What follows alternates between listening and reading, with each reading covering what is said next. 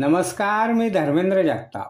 देशदूतच्या morning बुलेटिनमध्ये आपले स्वागत. आज अठ्ठावीस जुलै ऐकूया धुळे जिल्ह्यातील काही ठळक घडामोडी. राज्य परिवहन महामंडळाची बस येत नाही. दीड किलोमीटर अंतर पायपीट करून फाट्यावर उभे राहून बस थांबत नाही.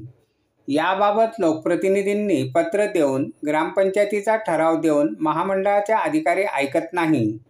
म्हणून धुळे तालुक्यातील वडणे फाट्यावर संतप्त विद्यार्थ्यांनी बससमोर ठिया मांडून काही वेळ रस्ता रोको आंदोलन केले परंतु पोलिसांच्या मध्यस्थीने आंदोलन मागे घेण्यात आले. धुळ्यातील देवपूर परिसरात असलेल्या बंद घरावर धुळे ग्रामीणच्या तहसीलदार गायत्री संधाने यांनी कारवाई करून चोवीस सिलेंडर दोन इलेक्ट्रिक मोटार असा मुद्देमाल जप्त करण्यात आला. या प्रकरणी देवपूर पोलीस ठाण्यात गुन्हा दाखल करण्यात आला आहे. शिरपूर तालुक्यातील कुरखळे येथे नाशिक कारागृहातून रजेवर आलेला कैदी पळून गेल्याचे उघडकीस आले. या प्रकरणी ताळनेर पोलीस ठाण्यात रावसाहेब गोकुळ आलकारी विरुद्ध गुन्हा दाखल करण्यात आला आहे. नियमबाह्य धोकेदायकपणे शालेय विद्यार्थी वाहतूक करणाऱ्या रिक्षा व्हॅन चालकांवर प्रादेशिक परिवहन विभागाने कारवाईची मोहीम हाती घेतली आहे. त्यामुळे विद्यार्थी वाहतूक करणाऱ्या रिक्षाचालकांनी बंदचा निर्णय घेतला.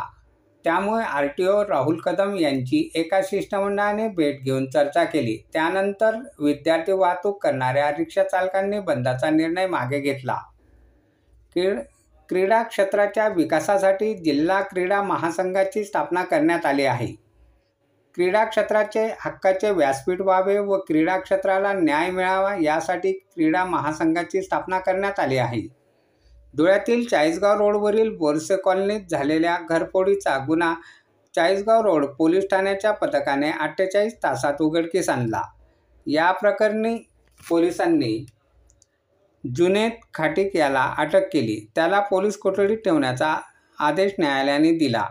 अशा आहेत आजच्या टक घडामोडी. सविस्तर बातम्यांसाठी वाचत राहा देशदूत आणि ताज्या बातम्यांसाठी भेट द्या. W W W dot Deshdoot dot com या संकेतस्थळाला धन्यवाद.